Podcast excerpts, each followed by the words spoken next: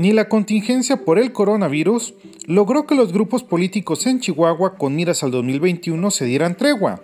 Y en las redes sociales con diversos mecanismos y modalidades se trae un tremendo golpeteo político.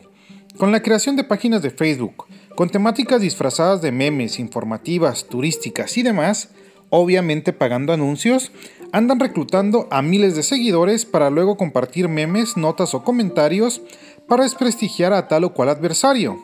Además, por supuesto, esto incluye el famoso manejo de bots, que son los encargados de operarlas y de abrir fuego o defender a ultranza la causa. La utilización de redes sociales en la política no es nuevo. Prácticamente desde la elección del 2012 con Enrique Peña Nieto, tomaron un papel determinante. Sucedió lo mismo en la campaña 2016 de Javier Corral y en la de López Obrador en el 2018, y seguramente lo será también en el año 2021. Sin embargo, las autoridades electorales siguen dormidas en sus laureles, clásico, y dejando libre este manejo que se convirtió ya en la principal herramienta de guerra sucia. Así que en medio de la contingencia, las campañas negras no aflojan y siguen pegando duro a los aspirantes a gobernador en Chihuahua.